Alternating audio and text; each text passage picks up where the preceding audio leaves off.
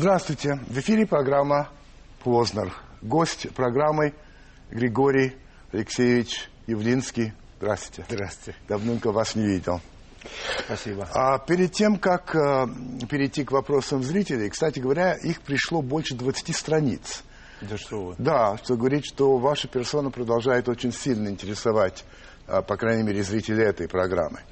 А, но прежде чем перейти к этим вопросам, естественно, мы отобрали только те, которые чаще всего повторяются и, на наш взгляд, наиболее интересные, я бы хотел задать вам такой вопрос, ну, в общем, забавный, по-моему. Значит, смотрите, по вашим словам, впервые верность принципам вы проявили в начале 70-х, когда, будучи студентом а, Института народного хозяйства имени Плеханова, попали на практику в Чехословакию. И тогда в бане, как вы рассказываете, а, практиканты разговорились о политике. И вы сказали, что, дальше я вас цитирую, за то количество крови, которое пролил наш народ, он заслуживает лучшей жизни. В ответ на это комсор курса выразил мнение, что, и то опять цитирую, за социализм можно было бы положить людей в сто раз больше. Это меня взбесило, вспоминаев, говорили вы. Мало того, что я его назвал людоедом, сталинистом и маоистом, я ему еще и вмазал как следует, тазом. Почему тазом? Вы же дважды были чемпионом Украины по боксу в, э, среди ю, юниоров во втором полусреднем весе, так? Чего же вдруг тазом, вы, же не- сами, вы же сами сказали, Ну. где это произошло. в бане? В бане. И там все были с тазиками. И у него облик очень подходил для того, Для чтобы таза? именно тазиком ему по балде дать. Вот. Э, А задачи бить его у меня не было. Просто нужно было... Выразили свое отношение. Абсолютно точно. Хорошо. Ладно. Итак, Вокс Попули. А, давайте начнем с вопроса, который мы сняли на улице. И вот, пожалуйста, внимание на экран. Вам вопрос. Скажите, пожалуйста, Григорий Алексеевич, почему вы оставили свою партию? И все руководители партии постепенно ушли оттуда. И про партию теперь ничего не слышно. Ну, э, спасибо за такой вопрос. Э, на самом деле мы не оставили партию. Вообще говоря, никто практически из тех, кто создавал партию, руководил партией, за исключением очень немногих людей, с ней расстались. Но партии должны быть изменения, должны быть смены. Я руководил партией около ну, практически 15 лет, а, и движением а, около 20 лет занимался. Пришло время, чтобы пришли новые люди, другие люди. А мы участвуем в работе партии, мы считаем это очень важным. Иван Петрович Нехорошков. В чем видите главную причину провала вашей партии на последних выборах? Ну, как вы знаете, сегодня э, есть большие сложности с тем, чтобы представить э, программу партии, идеи партии, задачи партии, э, отношение партии к тому, что происходит, и к той политике, которую нужно проводить в таком масштабе, чтобы большинство граждан нашей страны могли хотя бы это услышать или оценить. Это не новость, это знают все. Партии находятся в России в разном положении. Есть партии, у которых есть монополия в значительной мере и на средства массовой информации, и на представление своей позиции, на участие в общественной жизни. Вот мы думаем, что одной из причин э, заключается, одна из причин заключается в том, что мы не всегда имеем возможность э, открыто, полностью, доходчиво, последовательно доводить свою точку зрения до наших избирателей.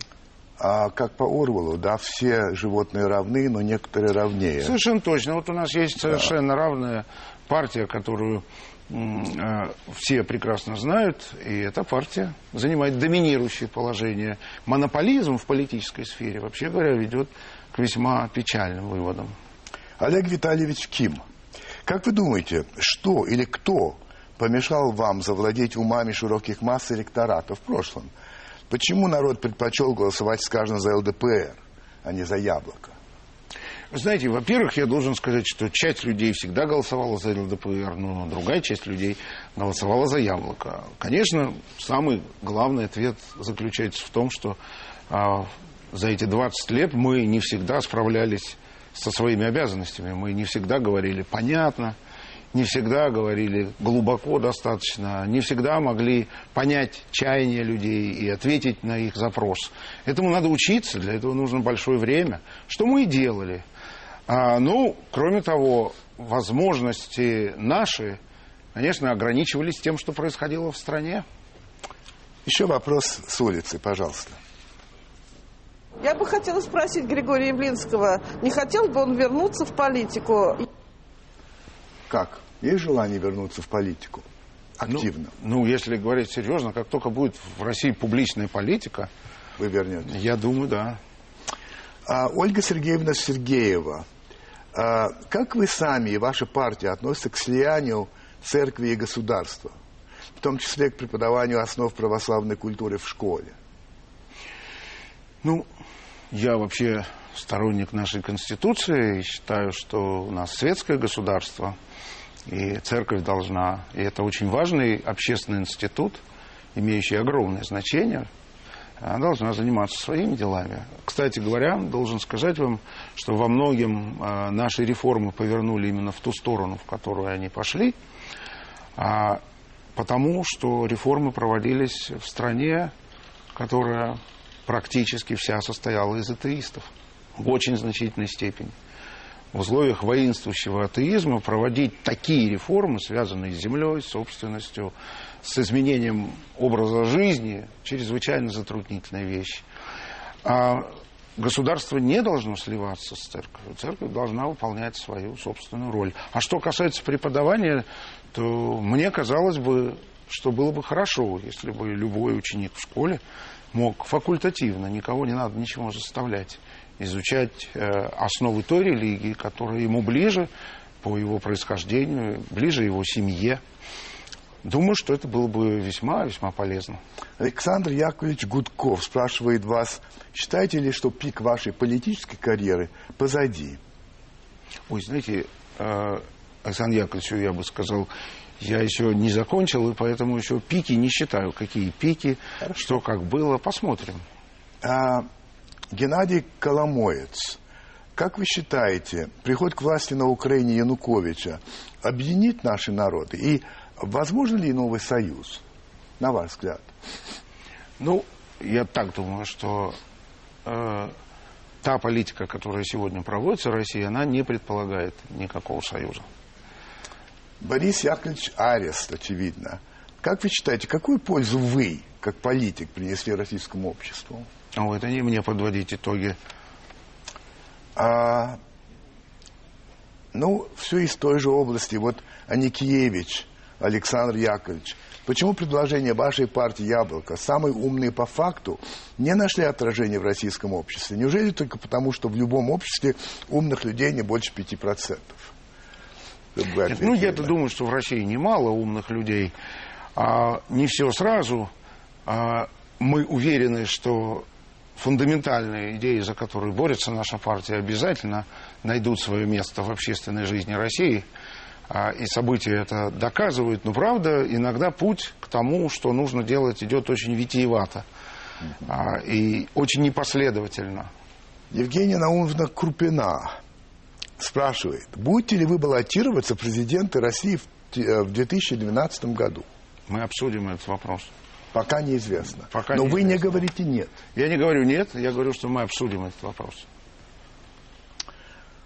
Андрей Капитонов. Уважаемый Григорий э, Алексеевич, меня исключили за участие в движении «Солидарность» из «Яблока» под формулировкой, что моя деятельность в этом движении наносит «Яблоку» политический ущерб – Пожалуйста, разъясните, в чем этот ущерб заключается? Вы не в курсе, конечно, но в принципе это может быть такое? Это так оно и есть. Это просто так оно и есть. Значит, наша партия на съезде приняла решение, что двойное членство в нашей партии и в какой-либо другой политической организации, имеющей программу отличную от нашей, другую. Исключается. Исключается. Просто мы считаем, что люди должны или, выбрать. Или. Либо они в одной политической организации с одной политической программой, либо с другой. А одно временно и то, и другое не стоит. Последний вопрос с экрана. Прошу вас. Григорий Алексеевич, вы все время боролись за гласность. Скажите, как, на ваш взгляд, сейчас обстоит ситуация с гласностью в нашей стране? Ну, я думаю, что у нас э, сегодня очень ограниченная свобода слова. И нет ли у нас ни свободы слова, ни гласности. Конечно, это не Советский Союз, понятное дело. Но свобода слова это что? Это возможность систематически, последовательно выражать точку зрения. Это возможность объяснять, почему такая коррупция, почему так или иначе ведут себя лидеры государства, что происходит в армии, что происходит э, с ростом цен, почему такая инфляция и так далее, и так далее. Такой возможности сегодня в России у разных политических сил, у разных политических движений, у людей, имеющих иную точку зрения, нежели принято сегодня э, как точка зрения государства, такой возможности на массовую аудиторию, которая имеет политическое значение. Сегодня в России такой возможности нет. Итак, значит, мы переходим к рекламе. А, несколько минут терпения, и потом вернемся непосредственно к разговору с Григорием Явлинским. Не уходите.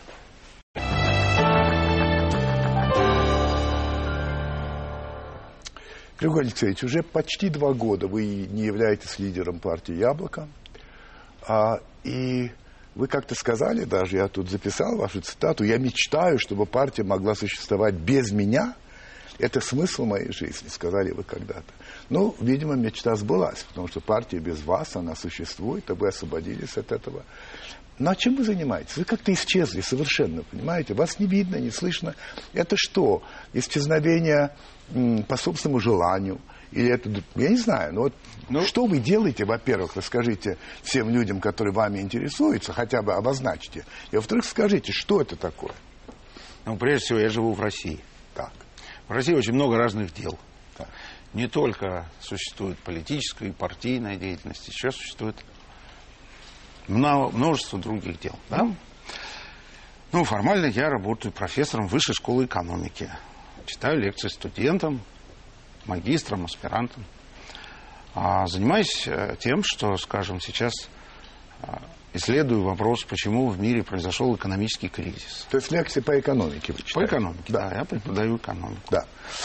Вот. Э, сотрудничаю с рядом зарубежных крупных университетов. Пишу для них книги. А я работаю в партии «Яблоко».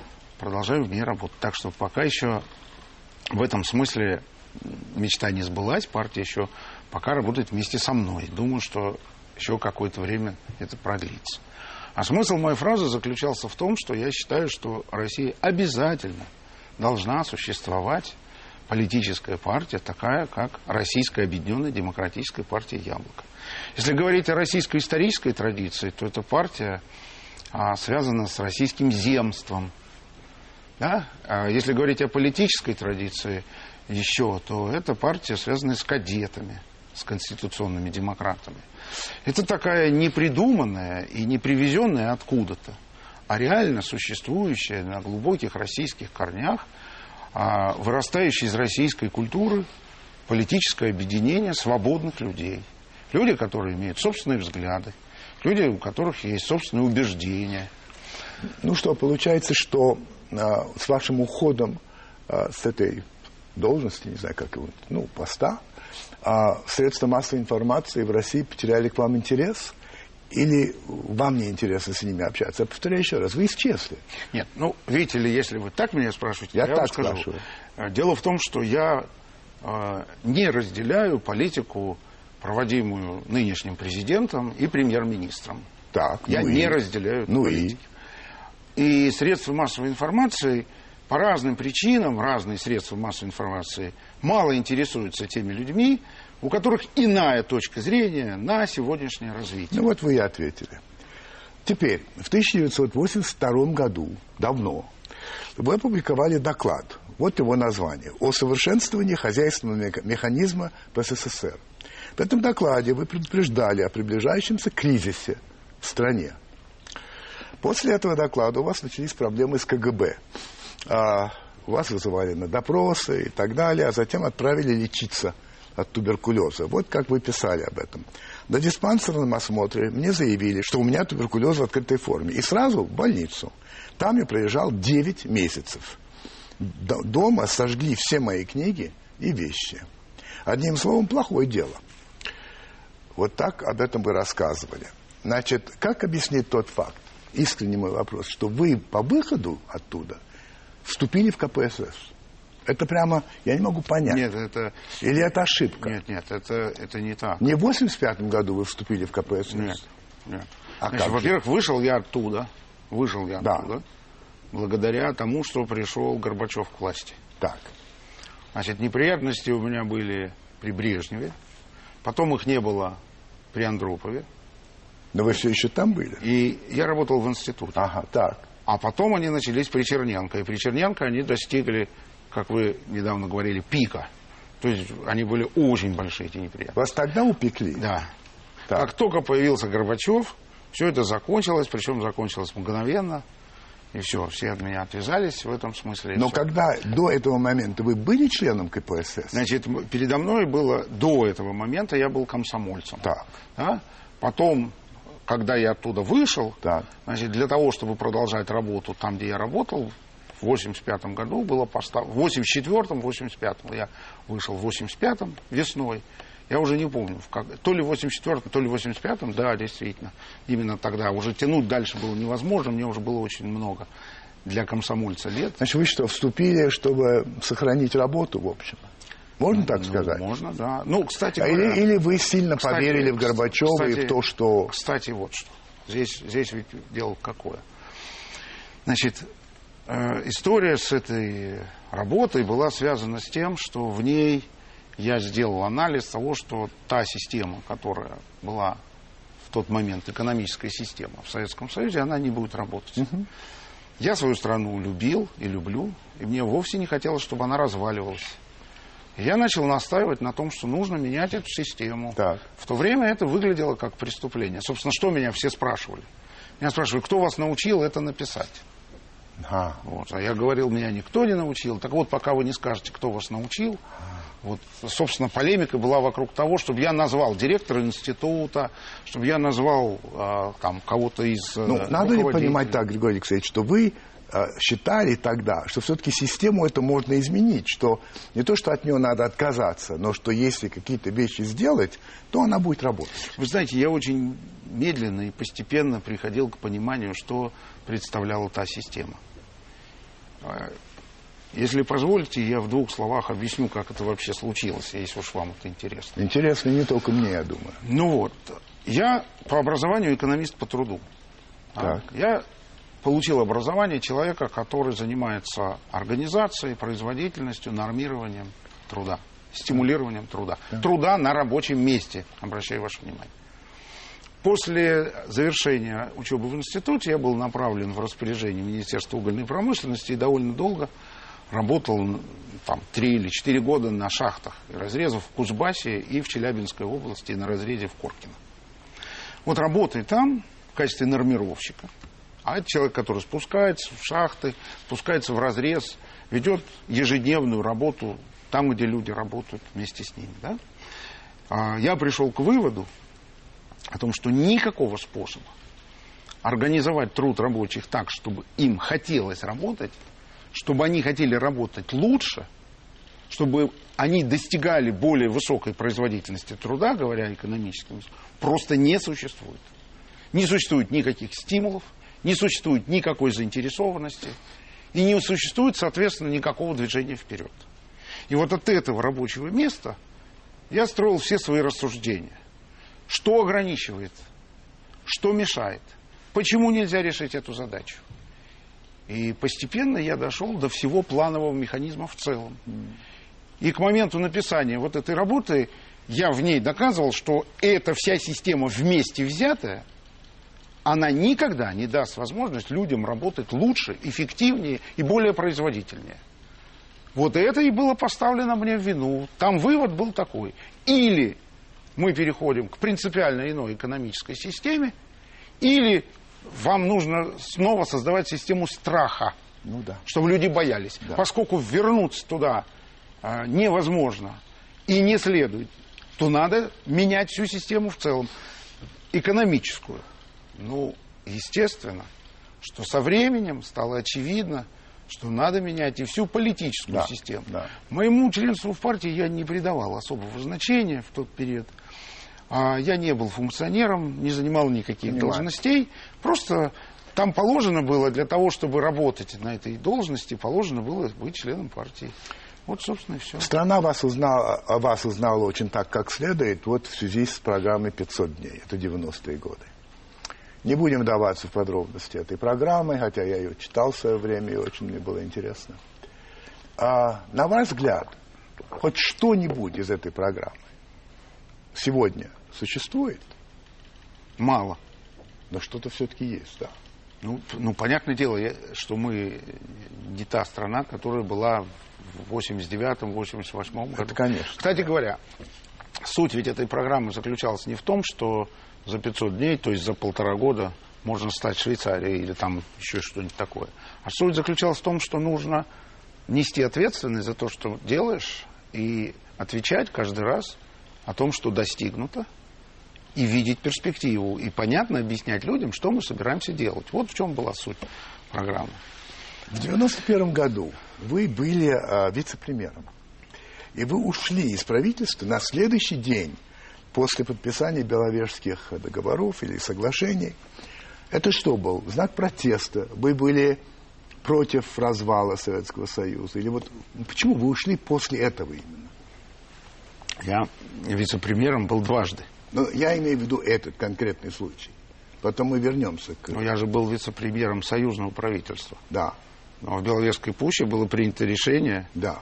О том, что Советский Союз прекращает свое существование. То есть вы ушли по формальному поводу? Нет, я не поддерживал эту идею.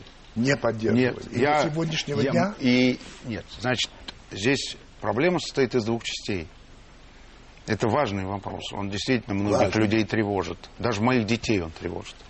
Значит, он состоит из двух частей. Что касается экономической части, то я был категорическим сторонником экономического союза. Сохранение, развитие, создание свободного рынка, создание э, единой банковской системы, да, банковского союза, Да. да, сохранение единого платежного средства, да, То есть рубля. таможенного союза. Да. да. да. А, Я был сторонником зоны свободной торговли, и такой экономический договор был мною создан, как вице-премьером. Да. И он был подписан, сейчас вы, наверное, даже удивитесь, в Кремле в октябре, ноябре 91 года он был подписан главами десяти союзных республик. И еще три республики э, подписали его как наблюдатель. Эти были, соответственно, балтийские государства. Латвия, Эстония. Отка- Литва. да. Отказались только Грузия, которую тогда возглавлял Гамсахурдия, по понятной причине. И Азербайджан, который очень обижался за то, что Россия поддерживала Армению в Да. вопросе Все остальные, Карабахе. включая Украину, в лице премьер-министра того времени, понимали, что без экономического союза двигаться вперед невозможно. Это авантюра. Значит, вы были за экономический союз. Да, это вот одна сторона. А политический? Что касается политического союза, было ясно, что поскольку никаких существенных шагов по сохранению, развитию и, извините за модное слово, модернизацию политического устройства страны в конце 80-х годов сделано не было, а то, что было сделано, не решало эту задачу, поскольку в политическом смысле эта организация была обречена. Другое дело, что, конечно, как нужно было принимать решения, в какой форме, каким образом, это совершенно не совпадало с моими представлениями с тем, что происходило в Беловежской пуще. Да? Мало Да. того, в Беловежской пуще еще же решили экономический союз тоже разгромить. Да, конечно. Его разгромили полностью. Да. Ну и это абсолютно не соответствовало моим представлениям о будущем моей И страны. не соответствует, очевидно. И не да? соответствует. Они не были правы, с вашей точки зрения, сегодня. Ну, так если сегодня все только и думают, как это сделать. Я вас спрашиваю. Вот, да, Хорошо, конечно. смотрите. Значит, вы запомнились разным людям по-разному. Ну, конечно, как политик, который вообще много критиковал и всех подряд и так далее. Смотрите, 90-е годы, значит, вы тут использовали слова Жванецкого, правда, не ссылаясь на него. Вы их назвали годами типичной борьбой невежества с несправедливостью. Потом вы критиковали экономические реформы, проводимые Гайдаром. Потом вы критиковали приватизацию, разработанную Чубайсом. Вы отказывались сотрудничать с властью. В частности, в 1998 году вы предложили Государственной Думе Евгения Привакова в качестве э, премьер-министра. А как только он стал премьер-министром и предложил вам стать его заместителем, вы отказались, потому что вы были не согласны с его экономической а, политикой. В общем, э, вы кому-то напоминали, наверное, министра иностранных дел Андрея Андреевича Громыка, который был известен на Западе как мистер «нет», потому что на все он говорил «нет», а вы вроде бы мистер, мистер «против», так сказать. Ну, вообще говоря, а, конечно, критиковать приятно и легко. Ну, как? Ну, вы не имеете ответственности. Но вот то, что вы все время, вы занимали такой, как вам сказать, такой негативный, э, вот я такой критик и так далее. Я вынужден тут сослаться на высказывания людей, которые мы привыкли считать, ну, конечно, либералами, конечно, людьми, ну, нашего, скажем, караса э, в широком смысле этого слова. Смотрите, Гайдар. Я хорошо знаю Григория Явлинского. Его уважаю как умного человека и квалифицированного экономиста. На мой взгляд, он очень тонкий политик, у него есть сильное политическое качество, он всегда знает, когда нужно уйти от ответственности. Раз. Чубайс. Чистая правда то, что вы-то, Григорий Алексеевич, за все восемь лет пребывания в элите российской политики не ударили палец о палец. Вы не сделали вообще ничего, кроме постоянного, непрерывного, умного, ответственного, эффектного слова говорения. Виктор Черномырдин. У него позиция есть у Явлинского. Он ее как занял, врубил одну скорость, как говорят автомобилисты, ну, ее и пиликает, и неважно. И так делает правительство плохо, и так делает плохо. Вот его позиция. Наконец, Немцов. С Явлинским еще никто ни разу не договорился. Он эго, он недоговороспособен, патологически недоговороспособен. Явлинский мне больше всего напоминает бисексуалия Лоханкина. Тот, помните, лежал на диване, ни хрена не делал, рассуждал о судьбах русской интеллигенции. Как это вам все? Так э, дело-то в том, что я оказался прав. То есть как? Ну вот так. Я оказался прав. Я оказался прав в том отношении, что Россия до сих пор не может создать нормальную экономическую систему именно потому, что вот эта вся компания делала то, что она делала. Вот всех, кого вы перечислили. Именно поэтому права собственности в России на сегодняшний день отсутствует. Именно поэтому в России не действует закон, потому что они его попирали постоянно. Именно потому, что они проводили ту политику, которую проводили. Сегодня Россия вся в коррупции, просто вся в коррупции. Сегодня они плачут, стонут, переживают, что их отодвинули от власти некоторых из них. Но ведь в этом же все и было дело. Кстати, у меня есть тоже к вам вопрос. А как вы считаете... Да. Вот как вы считаете, человек, который э, лет 20 говорит, дважды два – четыре, он тупой или принципиальный?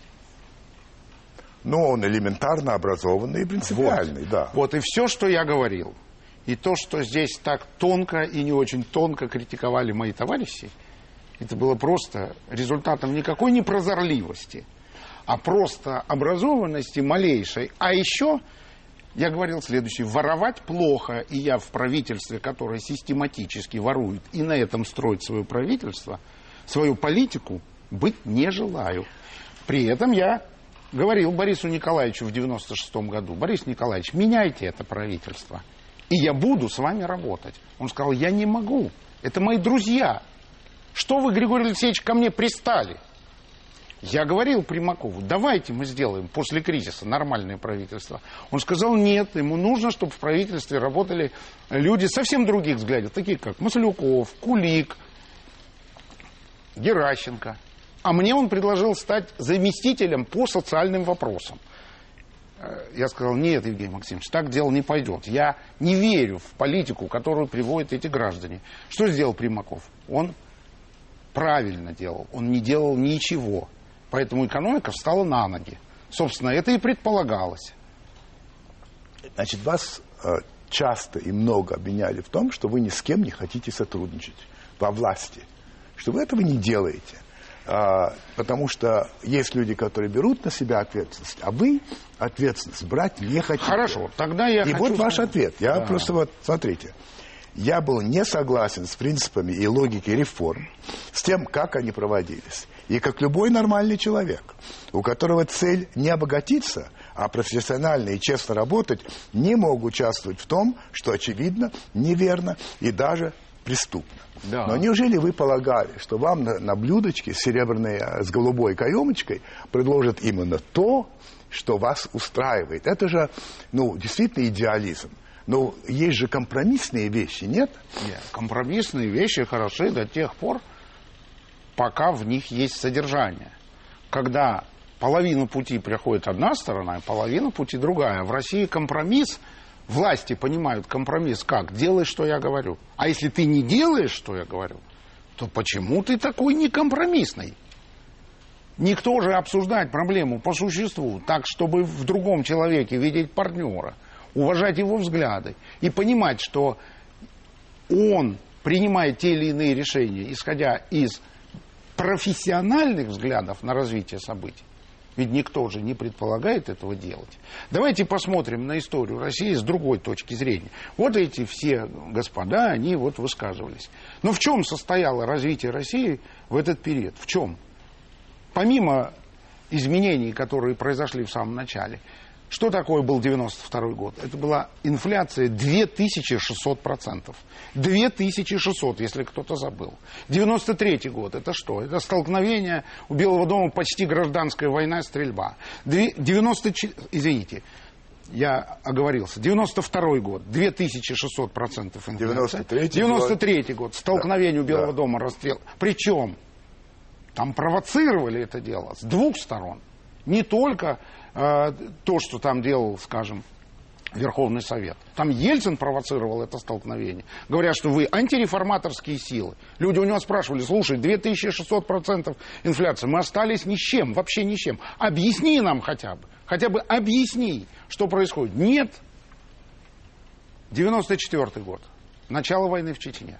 95 год, подлейшая история залогов, начало приватизации в виде залоговых аукционов, раздача собственности узкому кругу лиц.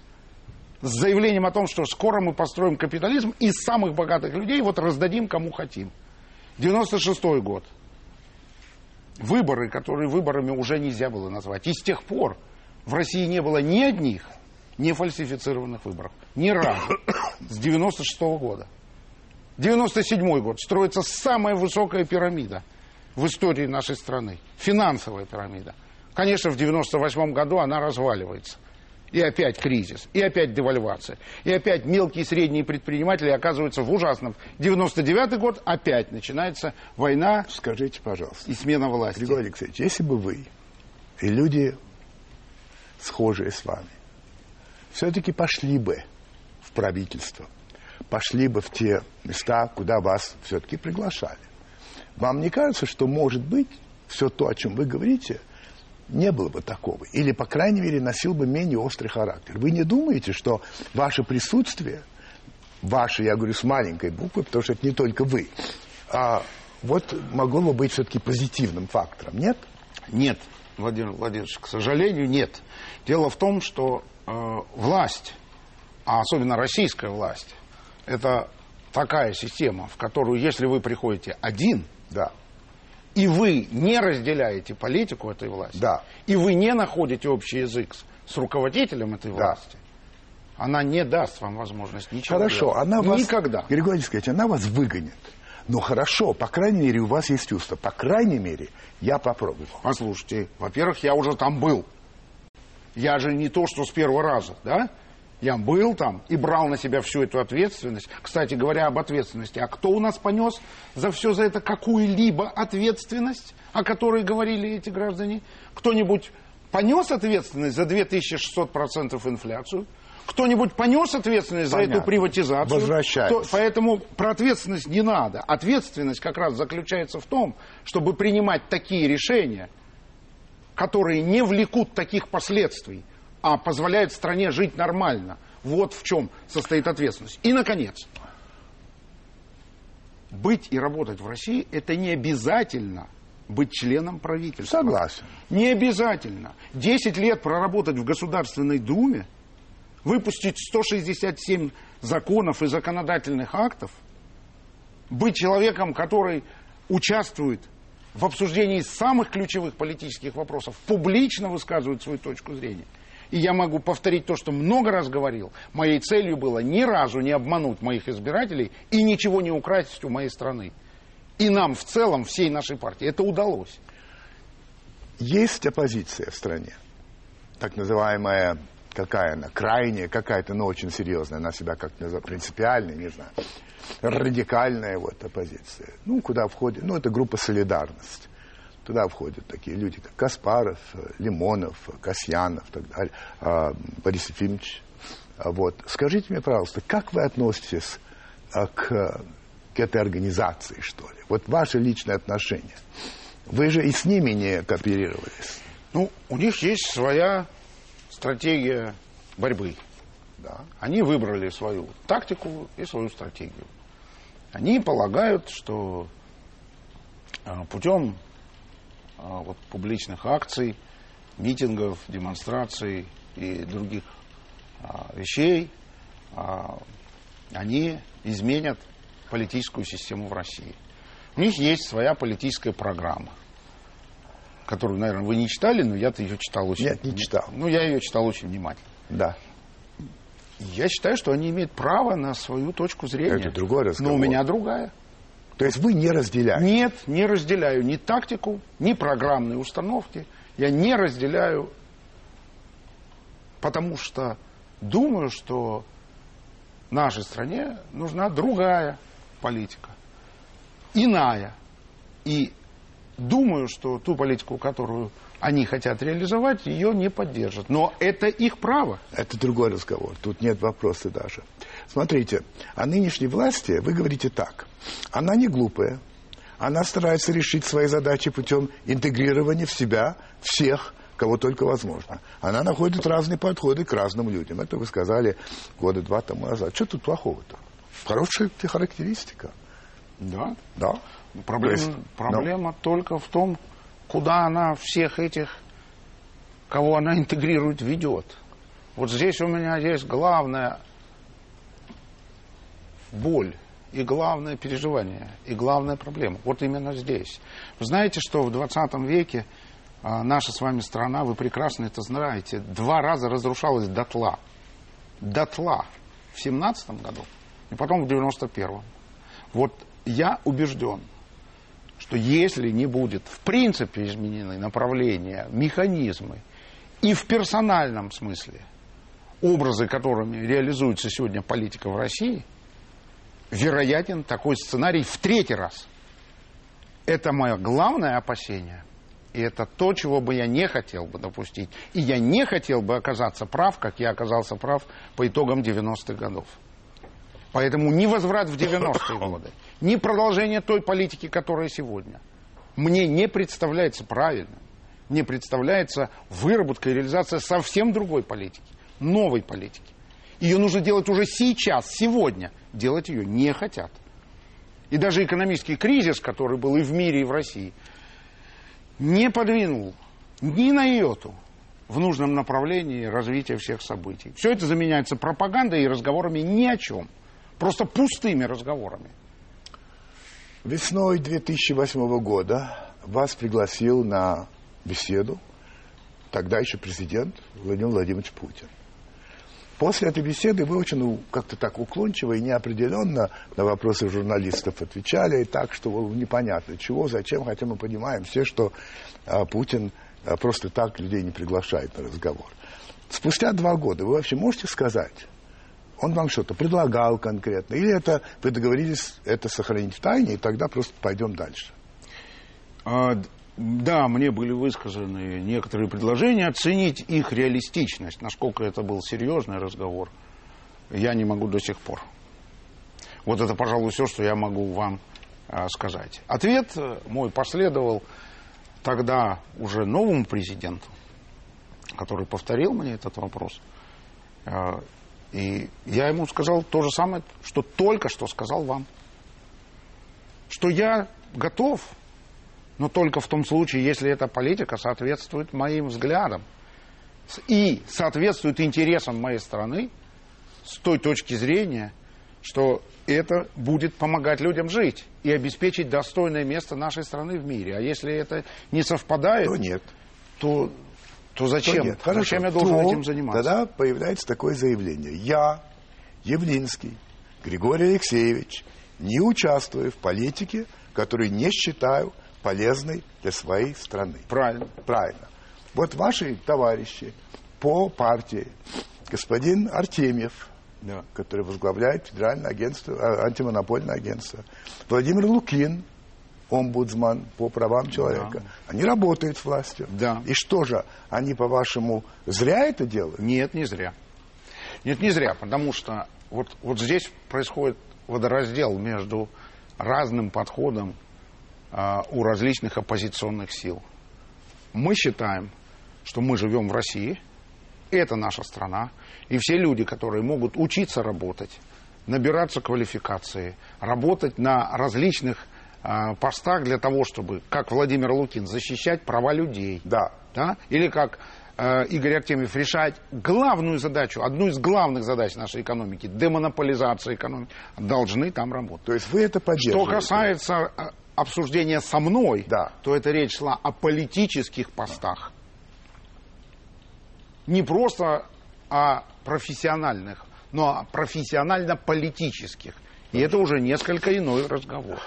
Потому что если завтра в стране опять начнут создавать всеобщую монополию, то я вас уверяю, То есть вы Игорь Артемьев, модель. Игорь Артемьев сам, он не дожидаясь никаких советов.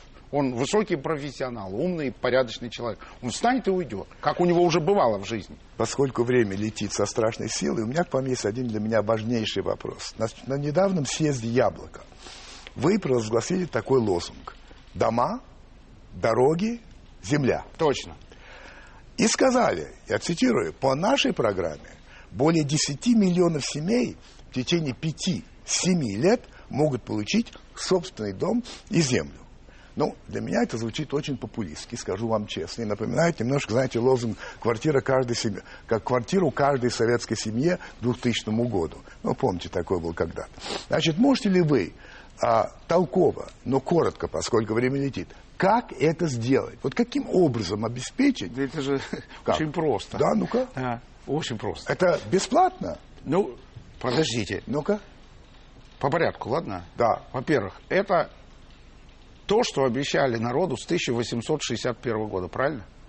Ну да. Все, все Да. режимы. Да, вот именно. Все режимы. Вот именно. Во-вторых, во-вторых, впервые у России есть деньги на то, чтобы обеспечить инфраструктуру, газ, воду, канализацию, электричество, дорогу проложить. Никогда этого не могли. Во-вторых, Россия единственная в мире страна, у которой реально есть земля. В-третьих, Россия единственная в мире страна, у которой есть колоссальный спрос на жилье. В-четвертых, строительство жилья и создание внутреннего спроса это гигантский локомотив, мощнейший локомотив для развития всей нашей экономики. Да? Все, значит, вы просто должны выйти к нашему народу и сказать, граждане, каждый из вас имеет право на получение такого-то, такого-то размера земли, и мы, как государство, на 50 лет вам даем кредит для строительства дома, а всю инфраструктуру подведем сами. Совсем недавно белгородский губернатор обратился к Медведеву и сказал, мы построим 500 тысяч, слышите, одна Белгородская область, 500 тысяч коттеджей, если вы нам дадите деньги из бюджета провести дороги и подвести туда э, коммуникации. Вот вам и все, вот вам вся реальность. Хорошо. А что вам нужно еще? А ведь делать этого не желают. Кто? Президент не желает этого делать, премьер-министр не желает этого делать, а с ними все остальные. Вот кто? Потому что нужно взять за себя ту сам, на себя ту самую ответственность. Вот ту самую ответственность, о которой вы меня целый день сегодня спрашиваете.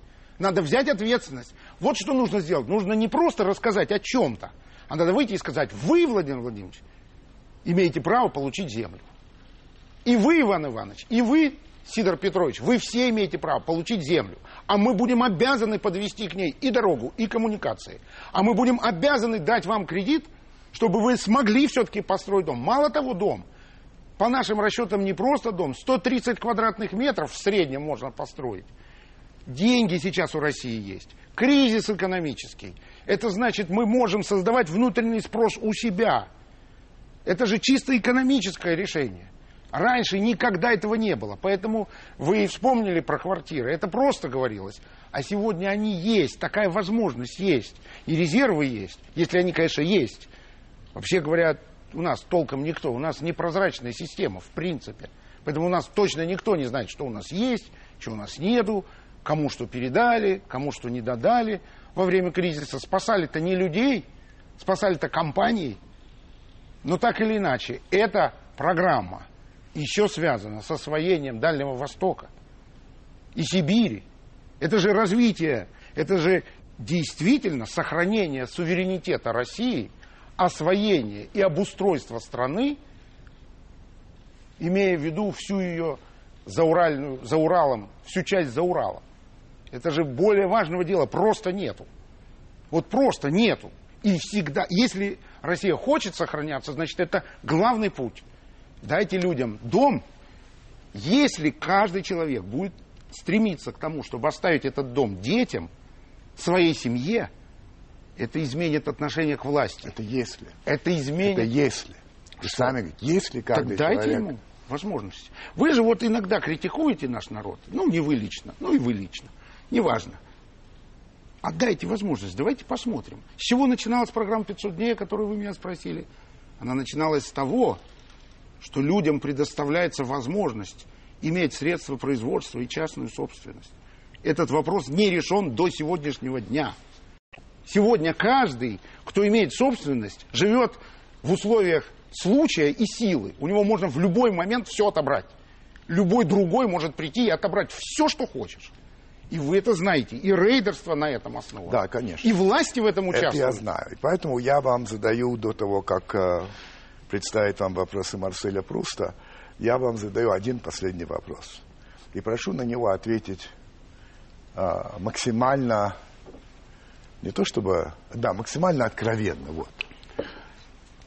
А насколько вы оптимистичны в смысле развития России? Отвечаю. Только очень откровенно. Только откровенно. Я оптимист, но у меня нет достаточных для этого оснований.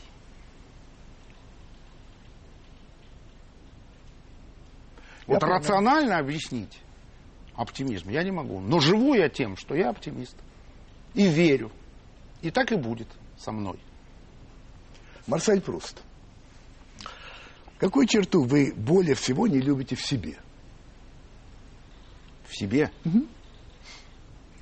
М, Ну, я очень азартный человек. Какую черту вы более всего не любите в других? Ну, предательство, наверное. Кого из ныне живущих вы более всего презираете?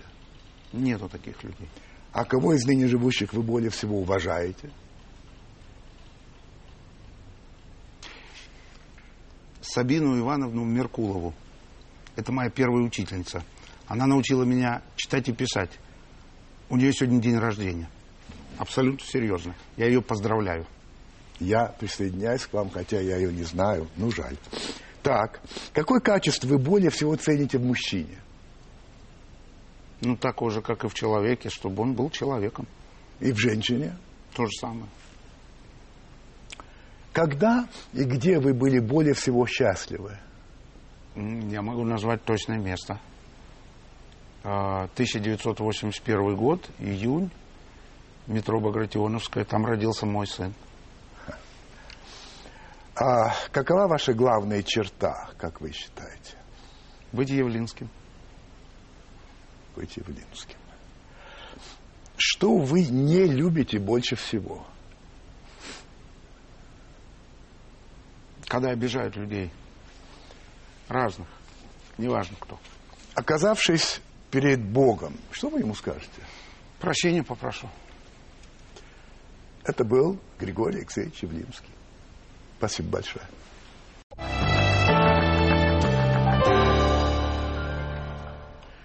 Совсем недавно я встречался со студентами МГИМО, ну и разговор пошел о разных вещах, в том числе об интернете, и возник вопрос э, у студентов, а вот не, не вытеснит ли интернет телевидение. Я сказал, что, по-моему, нет. Э, Я вспомнил, что когда возникло телевидение, пошли разговоры, что из-за телевидения исчезнет кино, исчезнет театр, ну, как видите, не исчезли. Но потом, позже, я стал задумываться над этим, над этим и вообще подумал, что если телевидение, ну, как вам сказать, а, будет закрыт для острых разговоров, для серьезных размышлений а, по социальным, политическим вопросам, для критики даже властей, тогда, может быть, тут э, и произойдет такая смена. Я об этом подумал после того, как я прочитал интервью Андрея Лошака э, с Андреем Хартли. Если вы не знаете, кто это, то я вам напомню очень коротко. 31 марта а, вот этот господин Хартли на своей машине Ford Focus ехал по Кутузовскому проспекту в сторону области в крайней левой полосе. И вдруг навстречу ему выезжает оттуда, а, навстречу выезжает БМВ седьмого седьмой серии, то есть здоровенная представительская машина, и прямо упирается ему э, в капот, мол, давай, уступай дорогу. Ну, он не стал уступать, он взял свой фотоаппарат, назна... э, сделал его, так сказать, ну, на видео, э, устроил его, и вышел с этим фотоаппаратом, стал снимать, подошел к этой машине и попросил хозяина представиться. Тот хлопнул дверью, не стал, там шофер вышел, а, вот этого БМВ, попытался отнять камеру у Хартли, а тут из другой машины вышел какой-то человек, говорит, ты чё? И этот шофер сразу понял, что ему лучше ретироваться, ну, в общем, закончилась так эта история, и Хартли этот разместил, выложил вот это вот видео в интернет. И было огромное количество э, ответов, восторженных, поддерживающих и так далее, и так далее. Значит, эм, я э, не собираюсь... Да, и Лошак с ним встретился и сделал интервью. Я не собираюсь вам пересказывать содержание этого интервью, можете сами почитать это в интернете.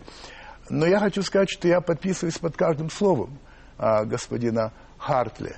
И в частности по тем, что надоело бояться, а по тем, что надоело мириться с высокопоставленными чиновниками, которым плевать на тебя, да и на законы, и что надоело молчать. И вот по поводу молчания, вот что я хочу сказать.